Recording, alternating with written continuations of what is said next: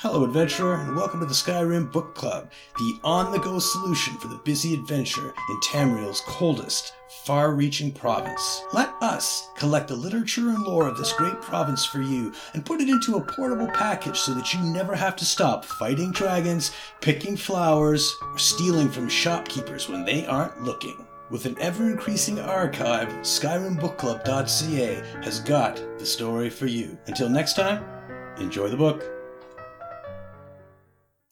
Noxophilic sanguivoria, an introduction by Cinna Scholasticus, an overview of a vampirism strain common during the Second Era.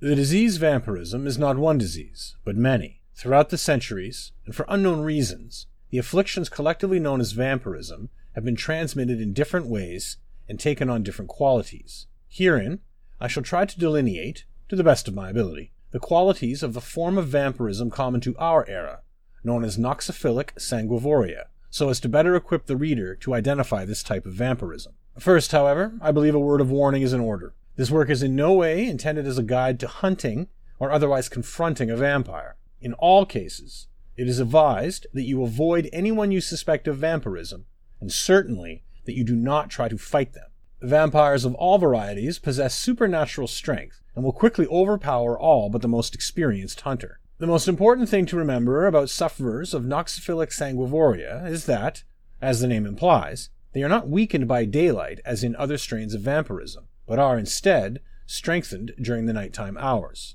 Why this is the case is poorly understood. One of the more wild theories is that it is the result of some sort of Daedric backroom deal between Hircine and Molag Bal that has given sufferers of noxophilic sanguivoria a werewolf like love of moonlight. By night, these hunters are possessed of extreme fortitude and a powerful ability to recover from wounds. Sufferers of noxophilic sanguivoria, interviewed under heavy sedation, of course, have described a dreamlike passage from when they were first bitten and afflicted with the disease. Some of them have described entering a ritual chamber where they were bathed in a pool of black blood. Whether the transformation actually involves such a terrifying ritual, or whether it was merely a hallucination, is impossible to discern without first hand experience. If you are bitten, or believed to have been bitten, by a carrier of noxophilic sanguivoria, do not panic. If you are able to get away from your attacker, see a priest of Arkay immediately. You will not contract full noxophilic sanguivoria without first being exsanguinated by a vampire,